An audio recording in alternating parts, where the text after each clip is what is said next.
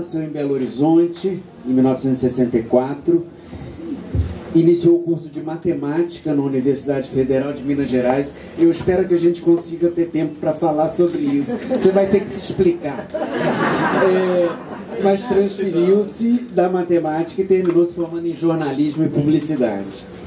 Foi professora de redação publicitária, fez pós-graduação em marketing e é sócia e diretora de criação da agência de comunicação Lápis Raro.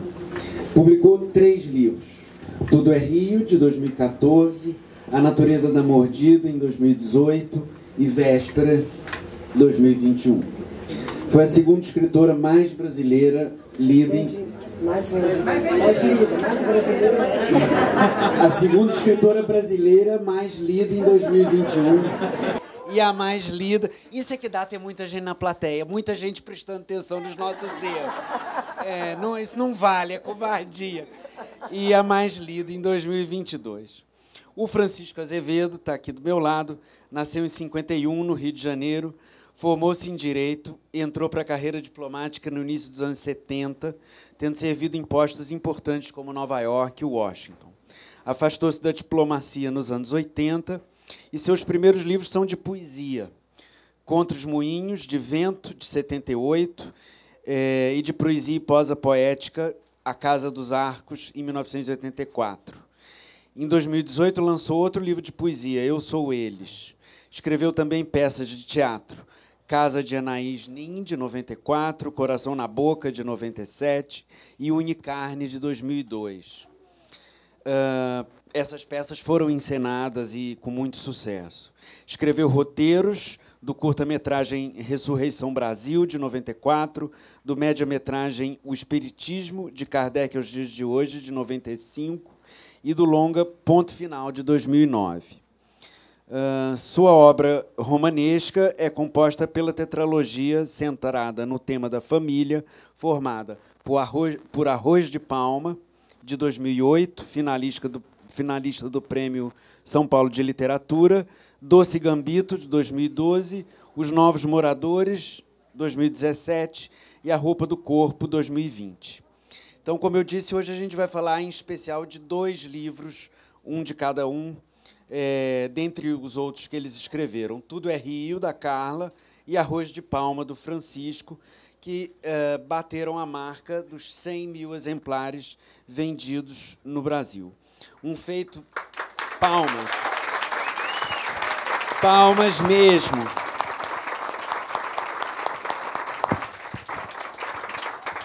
Todo mundo sabe que vender essa quantidade de livros e ter essa quantidade de leitores é um feito para qualquer escritor em qualquer país, não é só no Brasil. E por isso eles receberam ontem o prêmio Recordistas, que a editora Record confere justamente para livros que atingem esses números extraordinários. Né? Tudo é Rio conta a turbulenta história do amor entre Dalva e Venâncio, tornada ainda mais turbulenta pela terceira protagonista do livro, que é a prostituta Lucy. Já Arroz de Palma conta a história de Antônio e sua família, é, do casamento dos pais do Antônio, em 1908, ainda em Viana do Castelo, Portugal, até o ano de, 2000, de 2008, já no Brasil, quando Antônio prepara o almoço a ser servido num grande reencontro familiar. E à medida que ele prepara essa refeição, já com 88 anos, o Antônio rememora os dramas e as alegrias e as histórias da sua família. Né? Então, eu queria começar fazendo uma pergunta aos dois. É uma pergunta meio, meio talvez meio uh, recorrente, mas é que ela é quase inescapável. É, primeiro, é, como é que foi o processo de produção desses livros? E eu, eu ao, ao perguntar isso, eu me lembro de uma uma frase de, do João Baldo Ribeiro, outro grande escritor brasileiro, que ele dizia assim: o escritor, quando ele está fazendo um grande livro, ele sabe. Tem um momento que ele, que ele sabe que o livro vai ser uh, realmente bom e importante. E o João Baldo dizia o seguinte: ele escolhe fazer um grande livro, porque ele sabe que ele poderia entregar menos, ele sabe que ele poderia. Uh, de alguma forma, baratear um pouco a criação dele, mas ele escolhe fazer um grande livro. Né? Então, eu queria que vocês comentassem um pouco sobre o processo de criação do livro e se vocês em algum momento tiveram essa percepção. Eu eu tô fazendo um negócio que é que, que, que, vai que é um ponto fora da curva, assim, uh, na minha produção, na minha carreira e digamos no, no cenário como um todo. Carla, você começa. Bom, gente, primeiro, boa tarde, muito obrigado por vocês aqui, né? E é simplesmente emocionante ver tantas pessoas aqui para ouvir a gente. E eu fico muito muito feliz e com vontade de, de encontrar todas as palavras assim para para conseguir me expressar da melhor maneira. É, então, assim, Tudo é Rio foi meu primeiro livro, então vou ter que discordar do, do João, João Baldo. Porque, na verdade, quando estava escrevendo, nem sabia exatamente se seria um livro, se não seria um livro. Eu nunca tinha escrito, eu sempre tive uma relação com linguagens artísticas, é, mas eu meu meu caminho inicial foi muito mais a música, assim, eu ganhei um violão muito nova e compunha, cantava, e eu achava que, que eu tinha chance de ser cantora. Quase cantei aqui na hora que vocês estavam esperando. Me deu uma vontade enorme. Devia ter cantado. Bom, mas enfim. É, então, quando comecei a escrever Tudo é Rio, eu estava mais interessada em exercitar uma sonoridade, em, em uma inquietação criativa, assim, e comecei a escrever. O livro começava de um outro lugar, diferente, da história de Francisca, que depois eu aproveitei um pedacinho lá no final de Tudo é Rio. E então fiquei muito mais nessa coisa da sonoridade. Eu sou mineira, é, Tudo é Rio tem uma sonoridade que tinha a ver com a minha infância, assim, com o interior de Minas, com alguma coisa que que eu queria exercitar. E quando escrevi a cena de Venâncio com o filho, muitas pessoas já conhecem essa história, eu fiquei paralisada por muitos anos.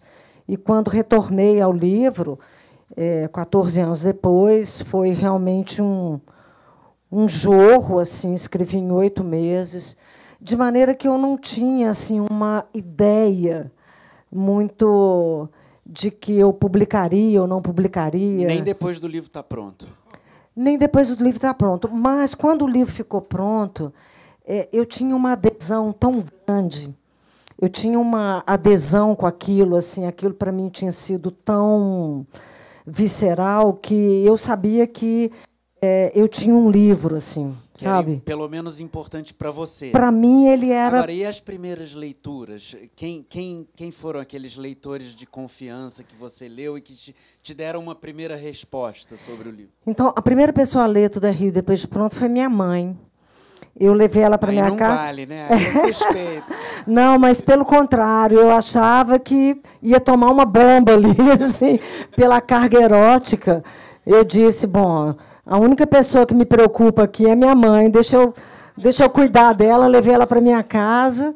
Um final de semana, falei leia, porque é, era aquilo ali era importante para mim, porque é um livro muito né, com essa questão da carga erótica e também com as questões religiosas, né, com as questões do, do sagrado do profano, mas as questões que tudo é Rio é, coloca ali é, sobre a religiosidade. Então, eu sabia que, para mim, era importante ouvir minha mãe primeiro. Né? E foi muito legal, porque ela, ela se emocionou muito, ela confessou que no início foi meio forte para ela passar por aquelas páginas iniciais.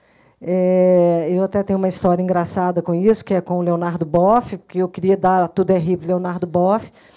E eu encontrei com ele, estava muito tímida né, para entregar a ele, por, pelos mesmos motivos que tive um certo constrangimento com a minha mãe. E aí, uma certa altura, eu cheguei para ele e falei: Olha, eu queria te dar meu livro, mas estou um, um pouco sem graça. Ele falou: Por quê? Eu falei: Porque no meu livro, para encontrar Deus, o senhor vai ter que passar por um puteiro. E, mas então, Rodrigo, eu não tinha uma ideia realmente assim do que ia acontecer. Depois, quando fui abrindo isso para leitores, realmente, assim, amigos que são leitores, pessoas que eu confio do ponto de vista de literatura, que tinha troca comigo, e eles me diziam, Carla, você escreveu um livro. Eu falei, sabe, aquilo foi muito bacana de ouvir, assim, e, e eu comecei a confiar que seria legal publicar tentar publicar, tentar achar alguém que, que lesse e topasse publicar. E você, Francisco, como é que foi o seu processo e a sua percepção do seu próprio livro? Eu vou concordar com a Carla. 2 a 0 contra o Baldo. Pobre João Baldo. Porque também foi meu primeiro livro. E o seu primeiro romance, né? Meu, meu primeiro romance, é. certo. E o Arroz de Palma nasceu como uma peça de teatro. É, foi o Rodolfo Botino, ainda era vivo, ator. Nós morávamos no mesmo prédio. E aí disse assim: Olha, Chico, estou sem dinheiro, como todo ator, claro. E será que você pode escrever uma peça para eu encenar? E são poucos atores, e, enfim. E eu queria uma peça que eu pudesse cozinhar um arroz no final. E... Mas de onde veio esse pedido dele? Por que isso especificamente? Ele, ele, ele, era um chefe. Ele fazia, ah. ele era um chefe maravilhoso, tinha um programa, ah, ele tinha um programa na televisão. de televisão, né? Tá, tá, tinha tá. Um Agora lembrei. televisão. Uhum. E, e aí ele cozinharia uh, o arroz no final. Eu fiz a peça, ele adorou, mas a Jacqueline Laurence, que a grande Jacqueline Laurence, que ia dirigir a peça, falou assim, Chico, essa peça é imontável, o, o, Rodolfo enlouqueceu, isso vai custar milhões, onde é que ele vai arrumar dinheiro, porque havia muita troca de figurino, e isso só duas gerações. Uhum. Né? Bom, é, engavetei a história, é, a, a, autoria era minha, então passou três, quatro anos, aí eu já estava cansado do teatro, porque teatro era uma luta, você tem que fazer os projetos, obter patrocínio e pauta de teatro, os atores. Aí eu falei assim, ah, sabe o que mais? Vou dar um tempo para o teatro, vou me aventurar no meu primeiro romance. E fui lá nos guardados e vi a, a peça. Né? Eu falei, ah, isso aí dá uma boa, acho que dá um bom romance.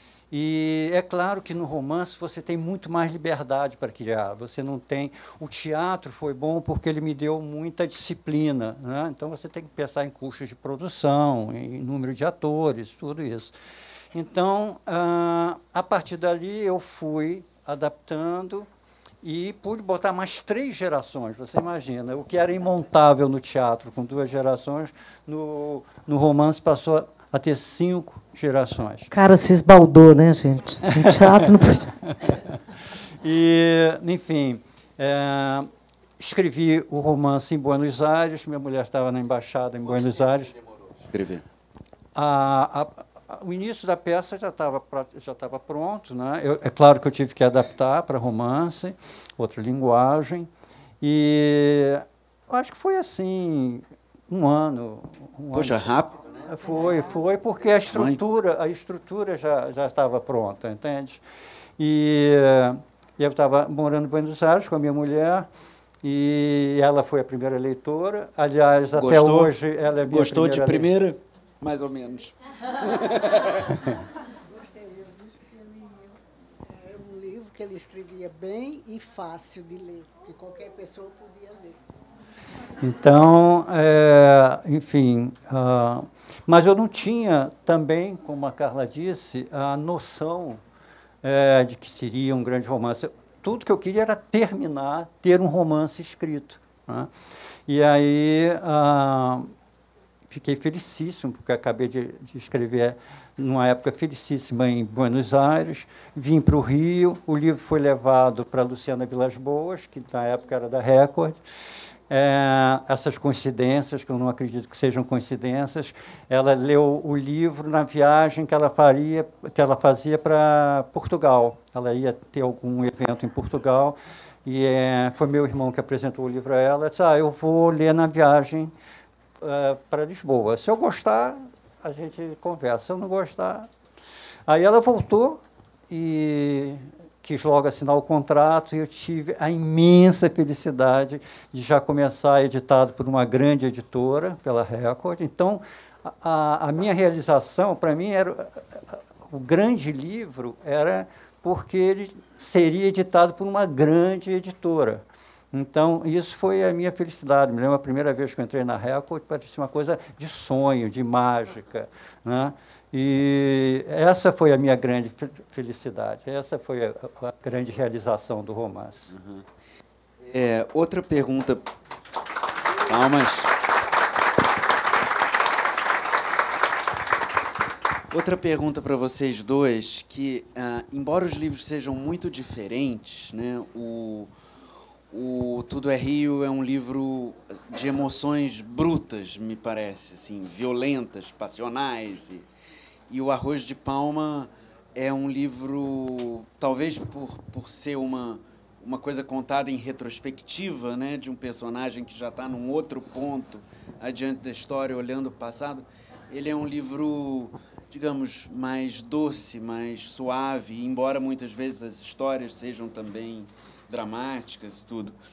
Mas, embora eles tenham essas diferenças, e vocês podem discordar das minhas leituras, é óbvio, né? É, eu acho que eles têm em comum o fato de que os dois livros é, tratam muito diretamente das emoções dos personagens. Eles, eles são livros, digamos assim, uh, que eles não são muito cerebrinos, eles não têm uma, uma atitude muito cerebral em relação à história que eles estão contando. Tem uma entrega emocional assim de, de vocês como criadores e que se reflete na maneira como os personagens se constroem e vivem as suas histórias, né? É, então, primeira pergunta é: vocês concordam com tudo isso que eu falei? E a segunda pergunta é: em que medida a linguagem, o trabalho da linguagem contribuiu para que essas emoções uh, ficassem tão à flor da pele uh, na narrativa que vocês construíram?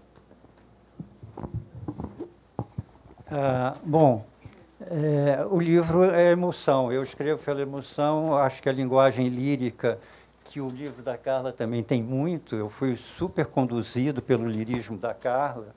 É, eu estava dizendo ela há pouco, eu trouxe o livro para ela me autografar, todo sublinhado. Eu, quando leio, eu sublinho os livros. Então, é rara a página do livro da Carlinha que não está sublinhado, porque muito bem escrito, com um lirismo que foi, e por mais que a história seja de personagens fortes e até cenas de, de brutalidade, é a poesia é, amansa né, é a, a, a, o conteúdo. E então, quer dizer, do meu lado também eu acho sempre que as minhas peças eram líricas, os, os textos que eu escrevia para documentários eram líricos, né? mesmo um documentário para Vale do Rio Doce, para Petrobras, eu sempre colocava um lirismo, um na, lirismo na, na plataforma de petróleo. É, colocava e, e, eu era fui, fui era muito chamado por conta disso, porque sempre é, é, havia um, um ingrediente de emoção é, mesmo em documentários que poderiam ser frios. Né? O meu processo é, é, capítulo puxa capítulo. Eu não tenho roteiro nenhum pré-estabelecido. A própria peça de teatro foi escrita assim, eu escrevo assim, que é um pouco a, a poesia. Né? A poesia vem é, não há um roteiro, pelo menos. Então, é uma coisa muito mais de emoção mesmo. Até que chega um ponto, pronto, acabou, daí não vai mais. E o, os meus romances, todos eles, sem exceção, são escritos assim. Né? Eu, não, eu, eu, sei no máximo que vai acontecer dois capítulos adiante. O final não tenho a menor ideia. E essa, essa ideia, justamente, que, que sua mulher falou, de que a, a linguagem é muito clara e compreensível a todos isso, em alguma medida, é, é, é intencional? Não, é, é nada uma... intencional. Nada ah. intencional. Eu escrevo dessa forma. E... Mas isso funciona bem como um veículo para essa é, emoção. E né? aí até uh, vou dizer, desculpe aí modéstia, uh, porque já tem um histórico do romance, é um romance. Eu achava, ah, eu falei isso para minha mulher, que o romance ia desagradar todo mundo. Falei, meu amor, esse romance vai ser um desastre. É o que eu quero escrever. Mas quem gosta de é, uma... é o oposto do João Baldo, né? é, não, não, é que só você é discorda, realmente é, você tinha percepção eu falei, vai contrária. Um, é o que eu quero escrever, mas esse romance vai ser um desastre, porque quem está aberto para uma linguagem lírica e poética vai se incomodar com fatos que tem, por exemplo, um irmão trai o outro com a cunhada, tem a homossexualidade do Nuno. E, e quem está mais aberto para esse tipo de contexto familiar vai se entediar com a linguagem lírica. E acabou que aconteceu exatamente o contrário. Né? É, da mesma forma que o livro da Carlinha, a, a, a poesia atenua as cenas fortes, a, as pessoas diziam, não, aquele, aquele, aquela relação do, do cunhado com, uh, com a, né, do Antônio com a cunhada incomodou, mas o Chico diz aquilo de uma maneira tão lírica, tão bonita, que a gente acaba, é, acaba aceitando. Né? E o livro agrada de, pessoas de 80, 90 anos, adolescentes, pessoas simples, faxineiros, é, empregadas domésticas, até é, juízes do Supremo Tribunal Federal e é, professores. Então, há uma gama de evangélicos, gays, é uma coisa impressionante, né? Então eu fico realmente Talvez porque de certa forma na família de todo mundo tem é, tudo, né? Exatamente. E o livro tem tudo. É, numa sinagoga, fui chamado para falar numa sinagoga, falei, ah, como é que os judeus podem um livro que tem um capítulo que fala em São José, Nossa Senhora, Dia de Reis, mas o rabino já tinha lido o livro no um bar mitzvah, então é uma coisa muito engraçada isso. Eu acho que deve ser por causa disso, que é uma linguagem fácil e que as pessoas assimilam com facilidade. Mas não é Você, nada intencional. Não, então, eu eu acho que tudo é Rio tem uma é, um pouco isso assim de é, eu tenho ouvido muito, a gente até conversou um pouco sobre isso de ao mesmo tempo que tem uma cena brutal, que tem coisas brutais, tem coisas é, delicadas, poéticas, ao mesmo tempo que tem o profano, tem o sagrado, ao mesmo então assim, a, essa coisa de dos personagens terem a, a potência do bem e do mal, isso não ser uma coisa ou você é bom ou você é mal, mas isso está na, na possibilidade de todos os personagens. Eu acho que é, isso é uma uma coisa que eu que eu acho que uma virtude do livro é né? uma coisa assim. é... nem foi o que eu quis dizer quando eu falei não, que sim, emoções brutas é sim. Os atos né, é não porque inclusive a delicadeza são... pode ser uma emoção assim sim, também claro. né? É, eu digo assim essa essa intensidade porque tudo aí tem uma coisa muito do corpo né? As pessoas me dizem muito sempre que as pessoas vão manifestar o que sentiram pelo livro, elas precisam descrever alguma coisa que aconteceu no corpo delas. Eu chorei, foi um soco no estômago, eu senti tesão. É, então, essa, essa coisa de. É, Reações físicas. Físicas, eu acho, é, eu acho que vai por aí. E a coisa da linguagem, foi a outra coisa que você falou? Sim, é, é como é que a linguagem serviu de veículo para você transmitir a, as sensações que a história exigia que fossem Isso, então assim, Tudo é Rio teve uma decisão de linguagem na hora que eu fui entendendo a sonoridade daquele narrador. O narrador, ele ele é muito métrico, assim, ele é quase matemático no ritmo, assim, você vai Sim. vem você com a matemática. a gente vai ter que conversar disso. Você entra numa, numa certa correnteza mesmo e uma coisa muito clara para mim que eu não queria nenhuma palavra que não fosse é, muito simples assim. Eu não queria nenhuma construção sofisticada do ponto de vista da escrita o que às vezes até me deu algum trabalho de falar pô esse narrador não diria isso com essas palavras. Ele tem que achar uma coisa mais simples uma metáfora mais de vida, uma metáfora mais do, do cotidiano, assim. E então eu acho que a linguagem em Tudo é Rio tem um teve uma atenção muito muito forte minha. Tanto que depois que terminei Tudo é Rio, falei, o próximo livro que eu, que eu escrever, eu não quero que ninguém grife nada nele. eu quero tentar fazer um livro assim, e foi divertido, porque aí eu... Não conseguiu. É. Foi isso que eu, num clube de livro, logo depois que lancei A Natureza da Mordida, falei, olha, é um livro diferente, eu fiz um livro que eu não quero que ninguém grife nada. Aí uma, uma pessoa que estava lá falou, ah, mas você não conseguiu, não. eu acho ótimo isso. Bom, eu, Francisco, deixa eu continuar um pouquinho com a Clara, um minuto, com a, com a, com a Carla, que é o seguinte, é, eu queria falar um pouco da Lucy, que eu acho ela uma personagem muito extraordinária, é, ela tem uma força de caráter, né, uma sensualidade afirmativa assim incrível. Eu pessoalmente acho que é uma das personagens femininas mais fortes assim da literatura brasileira recente, para não dizer desde sempre. É, e no entanto, o Tudo é Rio não é um livro que você possa dizer o feminismo é uma bandeira. É, quer dizer, é, ele não é uma bandeira pré-determinada, é uma coisa que brota da própria história e da, da, da, da, digamos assim, da liberdade evolutiva da personagem. É, é aí que você sente que, que essa questão é um, é um ponto, é, é, uma, é uma, uma preocupação sua, mas não, você não percebe que a história é feita para expressar uma opinião política. É, então, eu queria que você falasse um pouco sobre isso. Como é que, como é que você faz uh, a, a política estar presente sem estar necessariamente em primeiro plano e sem necessariamente determinar tudo que vai acontecer para não, né, não transformar a coisa num, digamos, num certo mecanicismo, assim, uhum. que tudo obedece a uma pauta. Uhum. É, eu acho que quando a gente escreve, especialmente o primeiro livro, talvez nos próximos a gente já tenha um nível de controle, de consciência maior, talvez, né?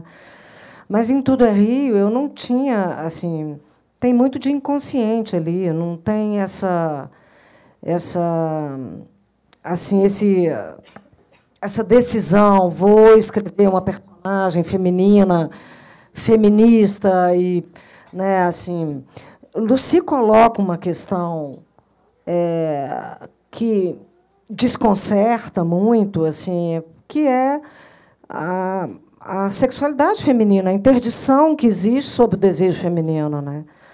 É, Estava ali ouvindo a Ani falando agora, e ela falou uma coisa próxima disso, né? Essa interdição da sexualidade feminina é até interessante, porque Lucy ela tem uma, uma sexualidade fálica. Né? É uma sexualidade fálica no sentido assim de controlar o corpo do outro a partir da sexualidade, né? essa coisa do controle. E, mas ela, ela coloca essa questão do desejo feminino é, de uma forma muito assim inegociável, né? porque ela se apropria do corpo dela e, e, e coloca isso de uma forma muito, muito forte. Inegociável, mas também cotidiana, né? Cotidiana, não, não é panfletária, não é sim. É panfletária, não é panfletária, né? E também não é politicamente correta e também, também né, assim, ela ela tem essa coisa do controle que vai na sexualidade, vai também na agressividade, quando ela morde os dedos de Dalva, né? É uma coisa absurda aquilo ali, né? É um, é um então assim, é, eu acho que que essa que essa, esse, essa questão do feminino, e fui compreendendo na leitura, no olhar do leitor, uma questão muito interessante, que hoje, para mim, faz sentido, né? embora não tenha sido intencional, né? uma parte de coisa. Mas é parte da, da violência que a gente vê contra a mulher no Brasil e no mundo, né? mas passa muito por uma ideia de que o gozo está para o homem, assim como o sacrifício está para a mulher. Né? Então, essa ideia de que o gozo. Né, você vê o Brando, aquele tio lá, né, Ele senta, toma cerveja gelada e as mulheres trabalhando, as mulheres servindo. Né? Venâncio, na hora que a mulher está ali, que não é só dele mais, que ela tem que se dividir com o filho, está né? Tá atrapalhando o gozo dele. Então, essa ideia de que o gozo está para o homem e para defender esse gozo o homem pode tudo, né? porque ele tem direito a esse gozo, eu fui entendendo o tanto que isso é importante na ideia do, do de se pensar que é essa diferença de gênero que está produzindo violência. E a mulher, ao mesmo tempo, no sacrifício, né, na coisa da dor, esse valor da dor, do sacrifício, etc. Então, é, mas isso não foram coisas que eu fiz é, de uma forma de caso pensado, de uma forma consciente. Mas certamente são coisas que me, que me atravessam. Eu sou uma mulher uma empresária de um setor que, quando eu abri minha empresa, não existiam mulheres donas de empresa nesse setor em Belo Horizonte. Éramos eu mais duas mulheres e a gente abriu uma empresa, se tornou uma empresa, talvez no segmento que eu trabalho lá, uma das mais, certamente uma das mais importantes. E, mas no ambiente lá continua sendo a única empresa do setor que é só de mulheres donas. Então, é, eu acho que, de uma forma ou de outra, eu estou atravessada por isso e por uma coisa muito importante na minha formação. Meu pai e minha mãe nunca disseram que existia alguma coisa que eu não pudesse fazer por ser mulher. E isso foi fundamental, eu acho, na minha é, na minha constituição como escritora, assim, sabe? E na da Lucy como personagem. E na da Lucy como personagem. E Francisco.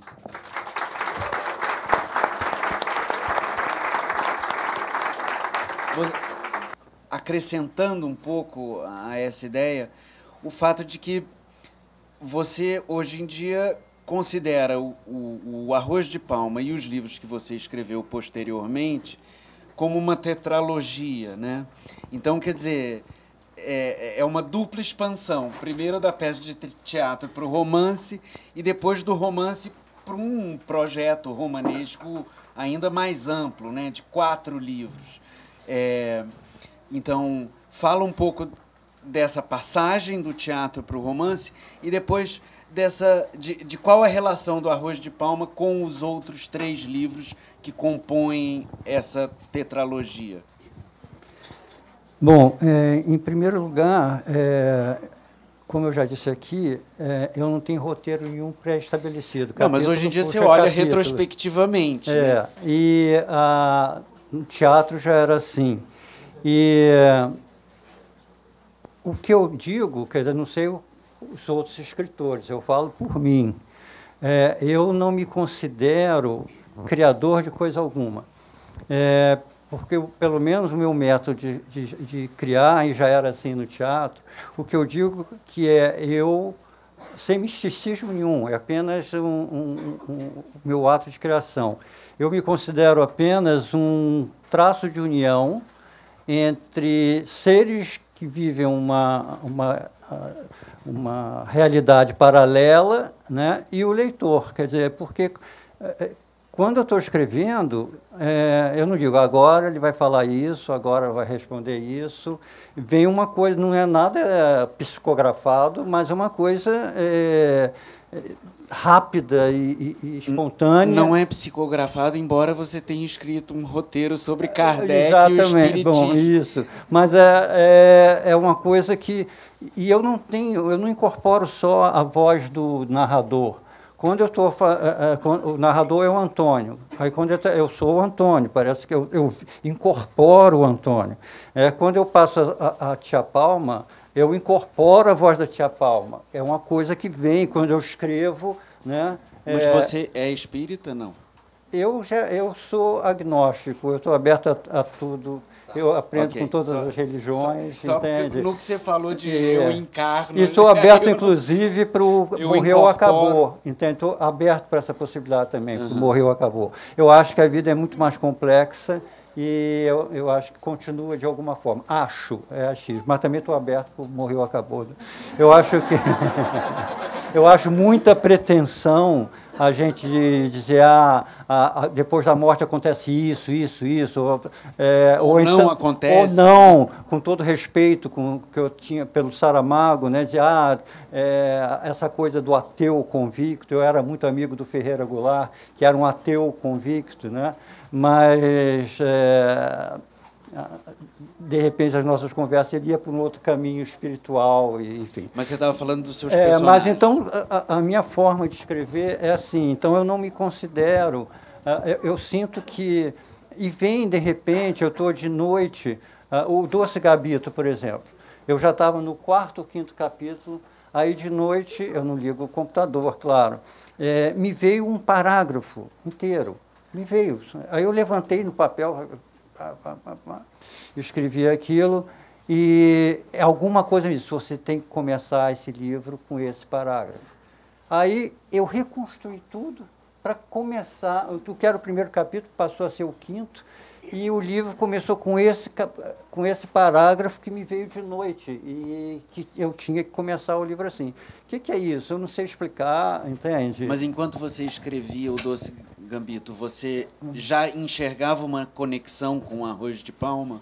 É... E, enquanto você escrevia os outros, você já enxergava não, conexões a única coisa, a todos? única conexão é porque são sagas familiares. Uhum. Então, os quatro não tem relação nenhuma, são histórias independentes. Personagens diferentes. Só o último romance, só o último romance, A Roupa do Corpo, e também veio de uma forma natural. Eu não pretendia escrever tetralogia nenhuma veio uma, uma saga familiar, depois veio a outra saga, outra saga. Eu acho que a gente tem umas obsessões, assim, né? É, é porque eu acho que a família, para mim, que... o tema de, de familiar, né, o que me inspira é a família, que eu acho que tudo começa no âmbito familiar. Eu também tenho isso. Da mesma forma que seus pais, o modo de te educar e de, de é, foram determinantes para quem é a Carla hoje. Então, é, eu acho que tudo começa na família. Os primeiros limites, é, é porque o, o, o, seu companheiro você escolhe, as suas amizades você escolhe. Pai você não escolhe, mãe você não escolhe, irmão você não escolhe.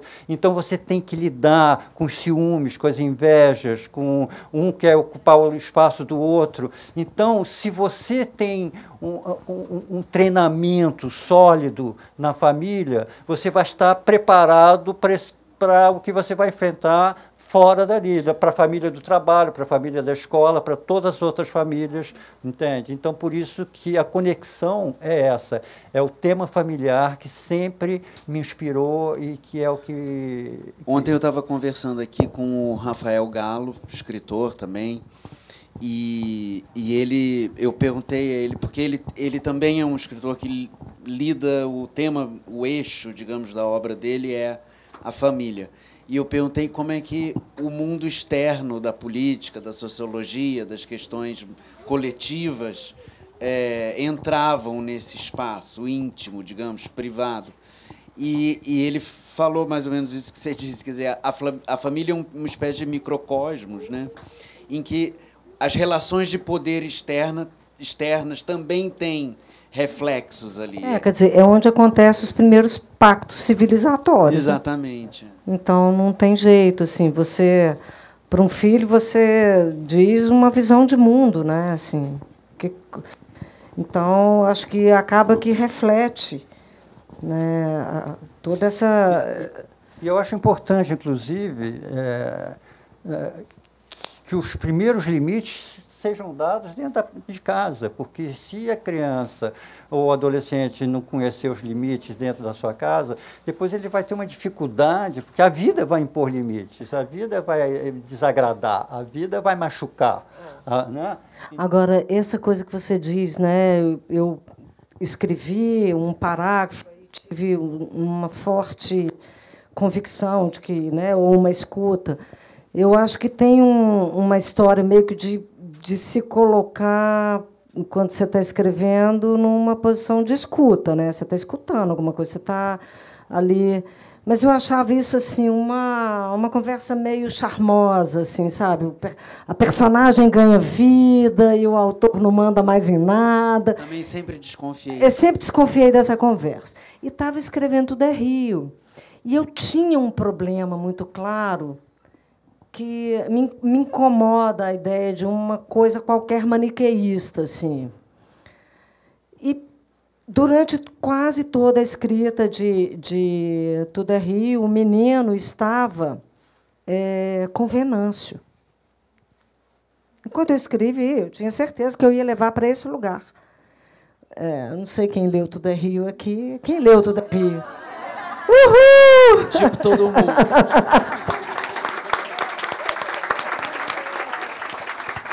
Então, assim, o menino, durante quase todo o tempo da escrita do livro, ele estava com Venâncio. E aí um dia estava assim, lá, me lembro exatamente onde eu estava, e eu tive a. É, isso, um insight, assim, esse menino está com Dalva. E resolveu um problema para mim, porque Dalva estava só vítima. E aquilo estava me incomodando. Quer dizer, tinha um problema ali me incomodando, que o processo criativo ele é isso, né? Ele tinha uma questão ali que não estava legal, mas eu estava conduzindo e, e de repente abriu uma abriu brecha. abriu uma solução para uma coisa que estava clara ali para mim que fez todo sentido, né? Assim e aí eu mudei o rumo da, da história. Essa coisa da independência do, uh, do personagem, eu posso dar um exemplo rápido aqui. Uh, nos Novos Moradores, tem uma cena em que a mãe descobre que o filho adolescente, de 16, 17 anos, tem uma relação sexual com a vizinha, que era uma cantora de ópera, uma mulher bem mais velha que ele. Né? E, e ela fica transtornada quando descobre e, e tem essa conversa com o filho. Aí depois eu tentei mudar, eu falei, não, peraí, ela mora na, na Gávea, é uma mulher esclarecida, o filho tem 17 anos, a outra é desimpedida, não tem que, ela não podia ter esse tipo de reação.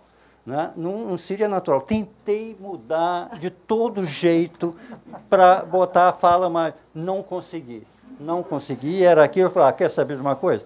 Vai ficar assim, eu vou para frente e depois eu volto para consertar isso. Fui andando, andando, andando, andando, andando. Chega uns 15 capítulos adiante, eu fui entender por que, é que ela tinha tido aquela né? porque a vizinha sabia de um segredo dela, entende? E o medo dela não era, o, o, a preocupação dela não era o filho ter transado, era por eles terem uma relação íntima que a vizinha fosse contar ao filho. Aquela conversa de travesseiro, né? Exatamente. Então é, foi o pânico, entende? Então, aí depois falei, que bom que eu não mudei nada lá. Então, por isso que eu digo que os personagens, é, é, vão falando e eu vou escrevendo, sei lá, uma doideira. E vocês têm, no, no, no Tudo é Rio e no Arroz de Palma, vocês têm, assim, uma cena preferida? E, e se tiverem, por quê? Eu tenho uma cena preferida em Tudo é Rio, assim, que eu adoro que é, é, existe tudo ali para você ser contra a Lucy, pô. Ela está fazendo uma baita, literalmente uma baita sacanagem, né, ali com com a tia. Mas ao mesmo tempo existe uma relação da tia que também está num lugar imoral. E para mim era era muito difícil. Eu eu me preparei muito, porque eu gosto de dizer assim, a literatura é igual uma sinfonia, né? Na música acontece isso também. Você tem lá um tema principal, você você precisa se afastar dele para voltar nele, porque se você for só nele, você escreve um conto, você não escreve um romance. Então, a música também é assim. Você tem um tema principal, você vai lá longe, depois você volta no tema, você vai e cada vez que você se afasta, você precisa de alguma maneira va valorizar o tema principal, né? Então, eu fui construindo muitos afastamentos, muita coisa, para para criar este momento. Esse era um momento assim que eu sabia que aconteceria, né? Um momento de um, uma, explici, uma explicitação da violência ali, mas que não seria só a violência explícita de é, Lucy Condal, com, com Duca, mas viria à tona também toda a violência de Duca. Né? Então, é uma cena que eu gosto muito. E você, Gil? Por incrível que pareça, a cena que eu gosto se dá com um personagem coadjuvante, coadjuvante, coadjuvante, coadjuvante. E é a cena que o Antônio está contando do casamento dos pais, né?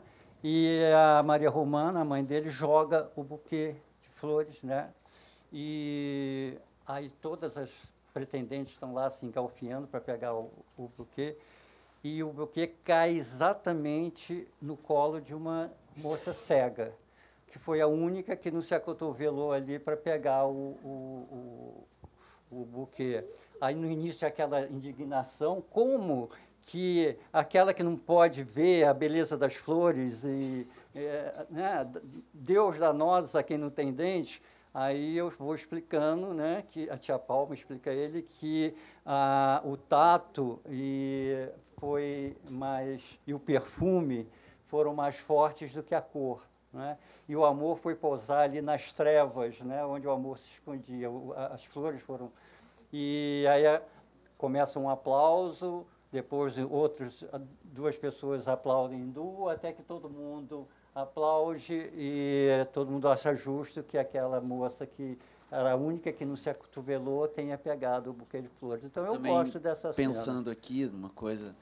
É, e é uma não, personagem não, que entra não, só nessa cena. Não pequena. sei se você tinha isso em mente, mas assim, de certo modo era aquela pessoa que mais dificilmente encontraria um amor na vida, é, né? E aí eu e... acabo dizendo o seguinte. Isso vem essa essa marca da da força, né, da dessa dessa coisa do buquê cair, né? E isso ser uma pre predestinação, né? De que vai vai se encontrar um amor, né? Exatamente. Aí eu só acabo com uma frase assim: alguma lógica há, Deus atua por, por, por é, caminhos que a gente não escreve, não, não concebe. Alguma lógica há. Afinal, um voo de costas não é um voo cego, né? Então. É, exatamente. É... Muito bom.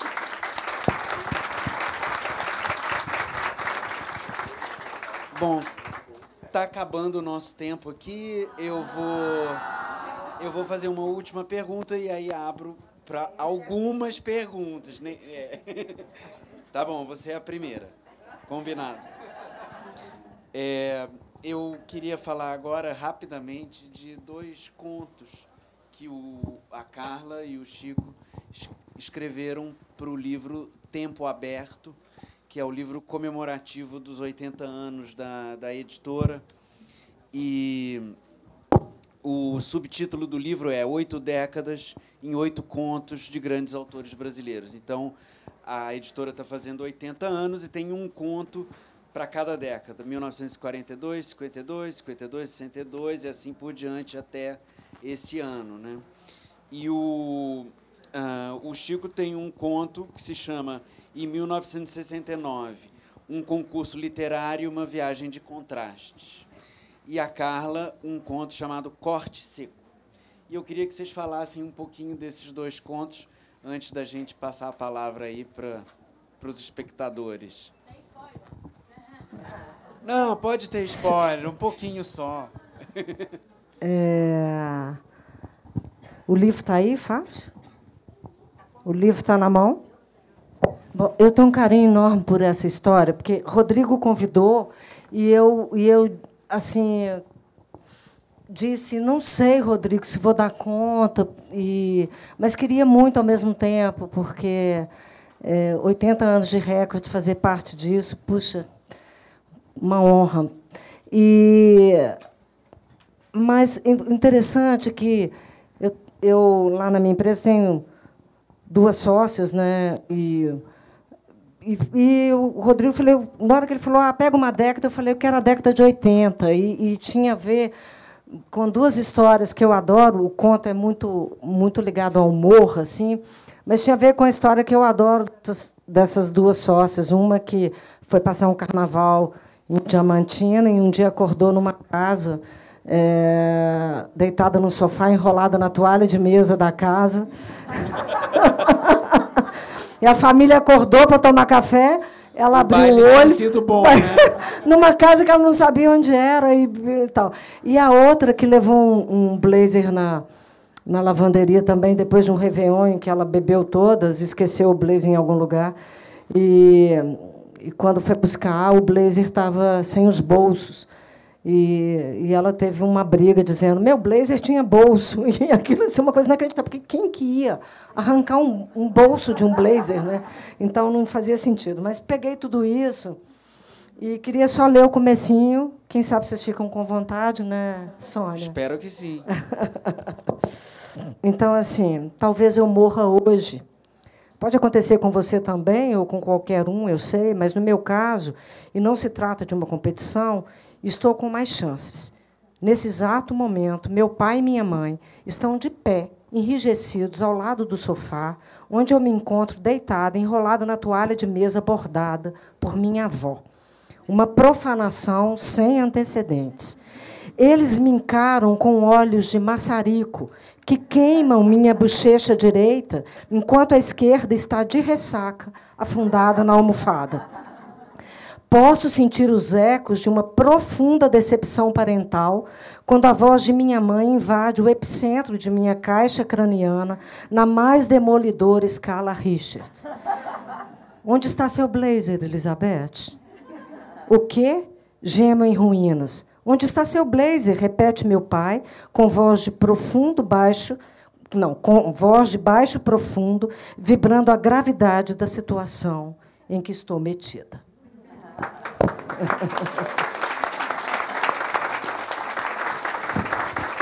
Escreve muito bem. Escreve e lê bem também, né? E, vo, e, vo, e você, Chico, que esse conto que você escreveu é uma história boa, que eu conheço. Conta aqui para todo mundo. É uma história é, verídica, vivida por mim. Em 69, eu tinha 18 anos. Era um concurso de contos que eu competi com competiu comigo o José Castelo, o crítico de arte, e, e acabou que nós dois ficamos em primeiro lugar. E, ah, isso em 1969, a maior parte aqui não era nascida. Então, o conto, primeiro tinha que começar as seis vias. Né? Eu bati numa Underwood, uma máquina ah, de datilografia, era original, papel carbono, várias vezes aqui, então já foi uma África, você chegar lá e fazer inscrição. Desculpe te interromper rapidinho, mas um, um, o filho de um amigo meu, quando viu uma máquina de escrever antiga, falou assim, nossa, que coisa incrível, você digita e ele já imprime ao mesmo tempo. ele achou uma revolução tecnológica. Essa lógica é ótima. Aí, bom, o contraste do Brasil com os Estados Unidos em 69 era uma coisa absurda. É, a, a, lá, a, não só em tecnologia, né, aqui nós estávamos no auge dos anos de chumbo. Né, o AI-5 tinha sido assinado em 68, né, e, e lá era o auge da contracultura, na parte norte, Nova York. Eu fui Uh, também passei uh, um mês e meio numa família uh, sulista, em Greenwood, Mississippi. Então, olha o contraste. Primeiro contraste, chego em Miami, televisão colorida, máquinas, você bota a moedinha, sai jornal, sai chiclete, sai Coca-Cola, né? É, os carros maravilhosos, aquelas limusines, tudo. E eu assim, provinciano, portas que abriam e fechavam sozinhas. Não tinha internet, não tinha celular. Eu, com 18 anos, livre, as free as a bird, lá, sem pai nem mãe, querendo vigiar. É, eu escrevi uma carta, levava uma semana para chegar, né? e se respondesse na mesma hora, outra semana para eu receber. Então, 15 dias no mínimo para ter notícias. Né? E uh, o Sul. A outra coisa, é, fui em julho, né, dia 20 de julho, o homem pisa na Lua. Né, então parecia que eu estava em outro planeta. Eu vi o homem pisar na Lua é, numa televisão colorida nos Estados Unidos. Né, e, ao mesmo tempo, o contraste. Eu fui de ônibus, na Greyhound, de, de Miami até uh, Mississippi, lá no Alto Mississippi, e nas rodoviárias tinham white people and colored people. Né? Não era black people, era colored people, pessoas de cor. Eu, moreninho, tipo latino, falei, bom, não vou querer encrenca para o meu lado, acho melhor eu ir no colored people. E era no, no banheiro que eu ia, era no colored people. e bandeiras dos Estados Confederados né, no, no sul, mais do que a, a Star and Stripes. Né? E eu falei, meu Deus, Martin Luther King foi assassinado aqui, né? É, no ano anterior. Bob Kennedy foi assassinado aqui, no ano anterior. Que loucura. Bom, aí fui para Washington, aí era aquela sede do Império eu realmente achava que eu estava em Roma antiga, aqueles imperadores todos com aqueles monumentos e tudo. Aquilo me impressionou muito, tudo era muito grandioso. E finalmente, que foi a minha catarse, foi chegar aos 18 anos em Nova York, é? em pleno verão. É? Só para lembrar dois acontecimentos icônicos que aconteceram, eu não participei, claro. Um em Nova York, Stonewall, que foi a primeira revolta gay contra a violência da da polícia foi em junho, eu estava lá em julho, e, e em agosto né, o Woodstock, que foi o maior é, festival de música né, conhecido até hoje, com Jimi Hendrix, Joan Baez e Janis Joplin, aquela mundo. coisa toda. Então, enfim, foi para mim um contraste muito grande né, de eu poder ter vivido isso é, aos 18 anos, né, é, as minhas custas, não foi dinheiro de pai e mãe que, que me deu. E para mim foi uma experiência muito, muito gratificante. E eu conto isso nesse conto, com detalhes.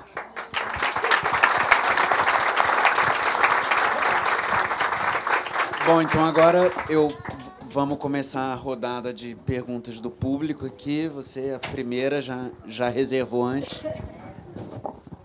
Muito obrigada é, parabéns né, aos autores, né, ao Francisco Azevedo, pelo Arroz de Palma, realmente ele tem razão, é, o lirismo e toda essa dinâmica que você citou da questão familiar, que aparece de uma forma tão realista e, ao mesmo tempo, é, tão identificada com todos nós, como você disse, todas as famílias do microcosmo se assemelham muito. Né?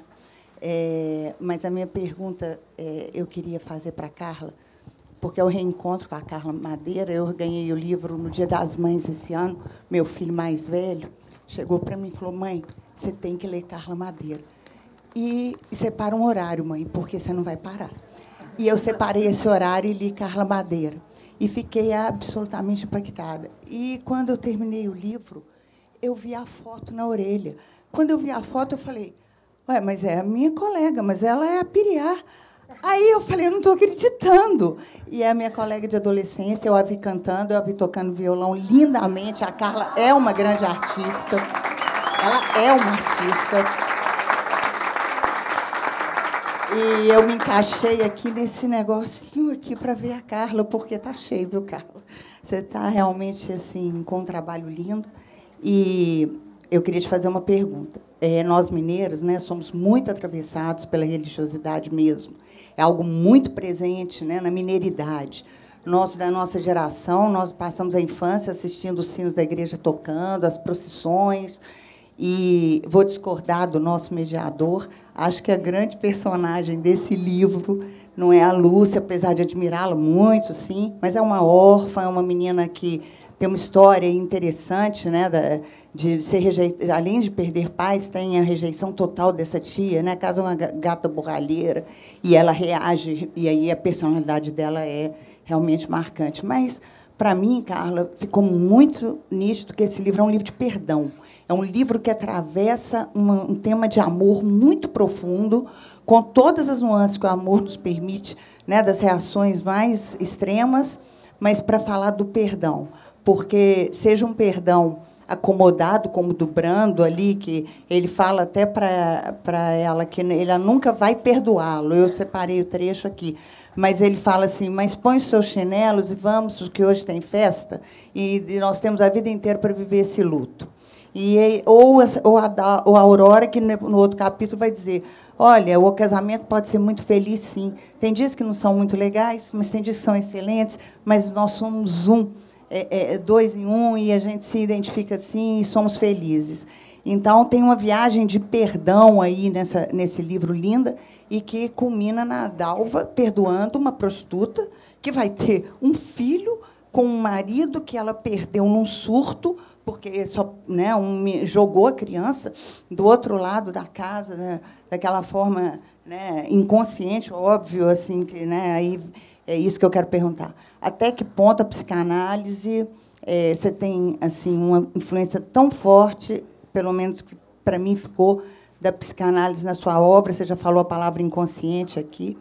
E até que ponto isso atravessa a sua obra de uma forma é, consciente ou muito inconsciente? Eu queria que você falasse um pouco disso. Primeiro, que bom, né? Assim, é, te rever, né? E obrigado pela, pelas suas palavras aí.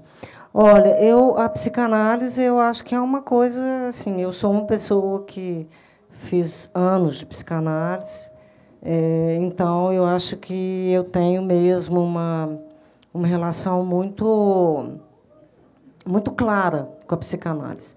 Eu acho que eu não teria escrito Tudo é Rio como ele é se eu não tivesse vivido um processo longo de análise e, e eu acho que ele, que ele faz parte. Não sei se vocês estão sabendo, A Natureza da Mordida é, é um livro que é o meu segundo livro, acabou de ser relançado pela, pela Record. É, é um livro que muitos leitores estavam aguardando chegar, me perguntaram muito ao longo aí desse ano. E ele é talvez um, uma materialização maior dessa do meu interesse pela psicanálise, porque ele tem uma personagem que é uma psicanalista, demenciando, né, num processo de demenciação, e mas ela ela é, faz um tem um encontro que é um processo de análise. Então a psicanálise atravessa mesmo a minha obra, é uma é uma coisa bem clara para mim, embora não seja uma manipulação tão assim um controle né, dessas ferramentas. Assim, acho que todo autor, quando escreve, é, trabalha com essa matéria-prima dos seus afetos, do seu inconsciente, e isso é, eu acho que nenhum autor escapa. Exceto que seja muito mental, né, Rodrigo? Não sei se vocês concordam, exceto que seja muito mental e, e esteja realmente exposto a fazer uma, uma reflexão onde ele não se deixa, né, assim, que eu acho que é quase que impossível. Né? Boa tarde. É, queria agradecer, em primeiro lugar, pela felicidade desse encontro né, com Francisco e com Carla. Por uma coincidência, eu sou psicanalista. É, e queria fazer uma pergunta para Carla é, sobre, assim, acho que seu livro é um livro muito humano. Isso me interessa, né? Seu livro me interessou muito, me impactou. E acho que o que mais me interessa no seu livro é a delicadeza com que você fala dessa crueza humana, né? dessa brutalidade das emoções, dos paradoxos dos sentimentos e dos atos humanos. Eu acho isso extremamente interessante. Ao mesmo tempo, pode ser a minha lente, eu não sei, mas o final do livro, se ele não é romântico, que eu não sei se ele chega a ser romântico, mas ele é otimista.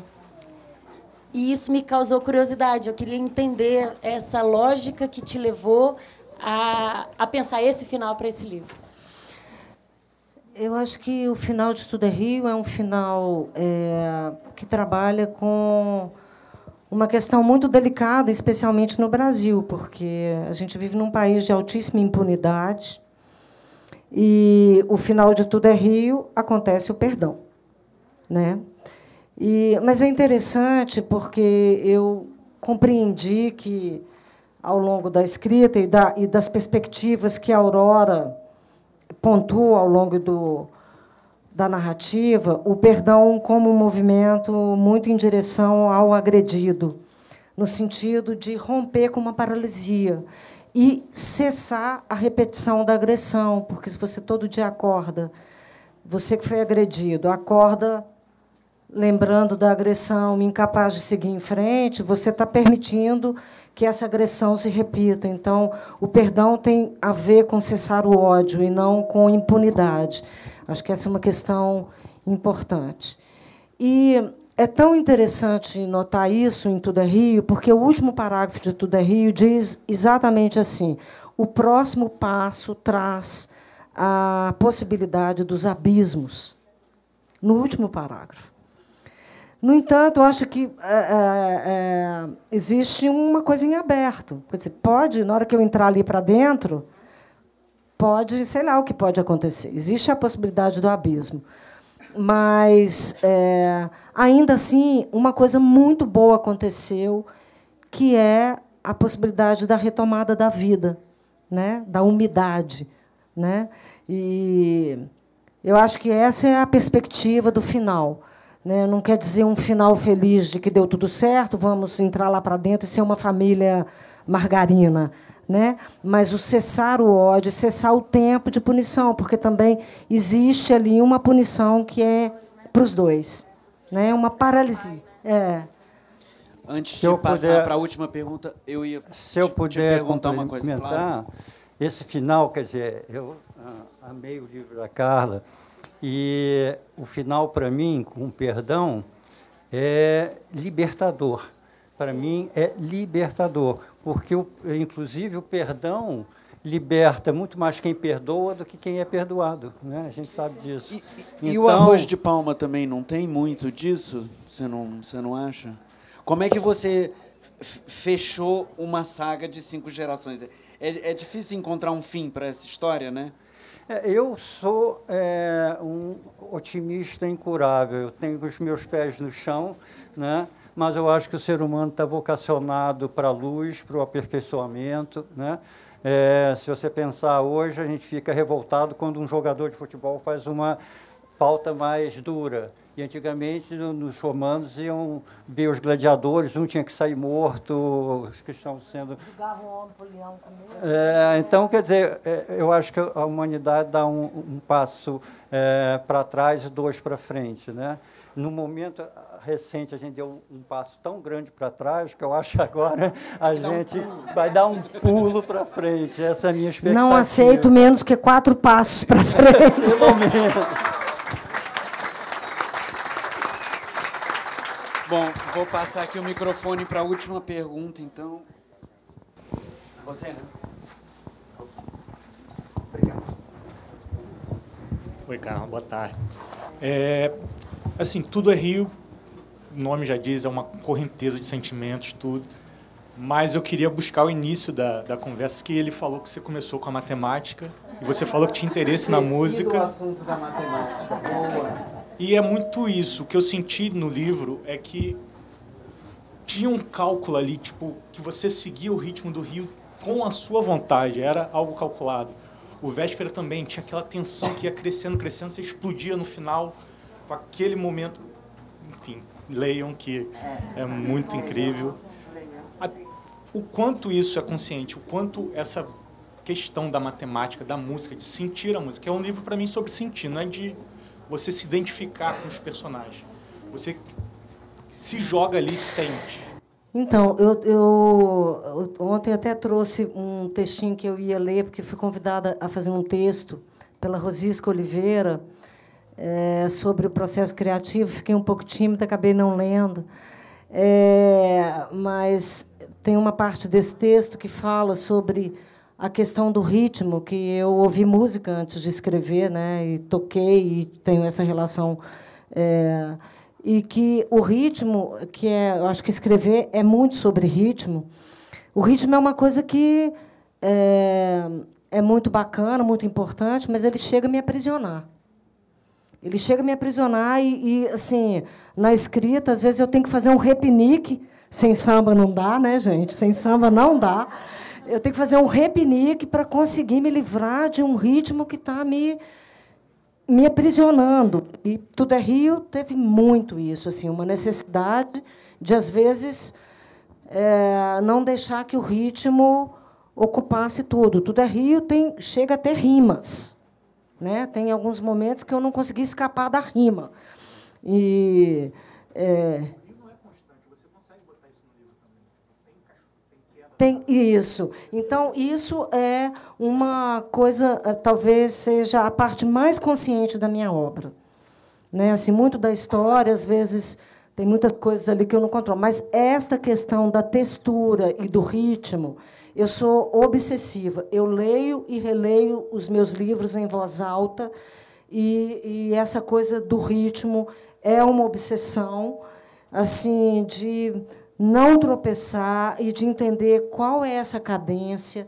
E, e assim, é, isso é uma coisa que é muito importante para mim, mas eu compreendo os riscos disso também, né? Assim, do quanto que isso é, precisa, eu preciso lutar com isso para ter cachoeira, para ter água parada, para ter outros movimentos que não só às vezes de, né, de um lugar ali que que está me levando.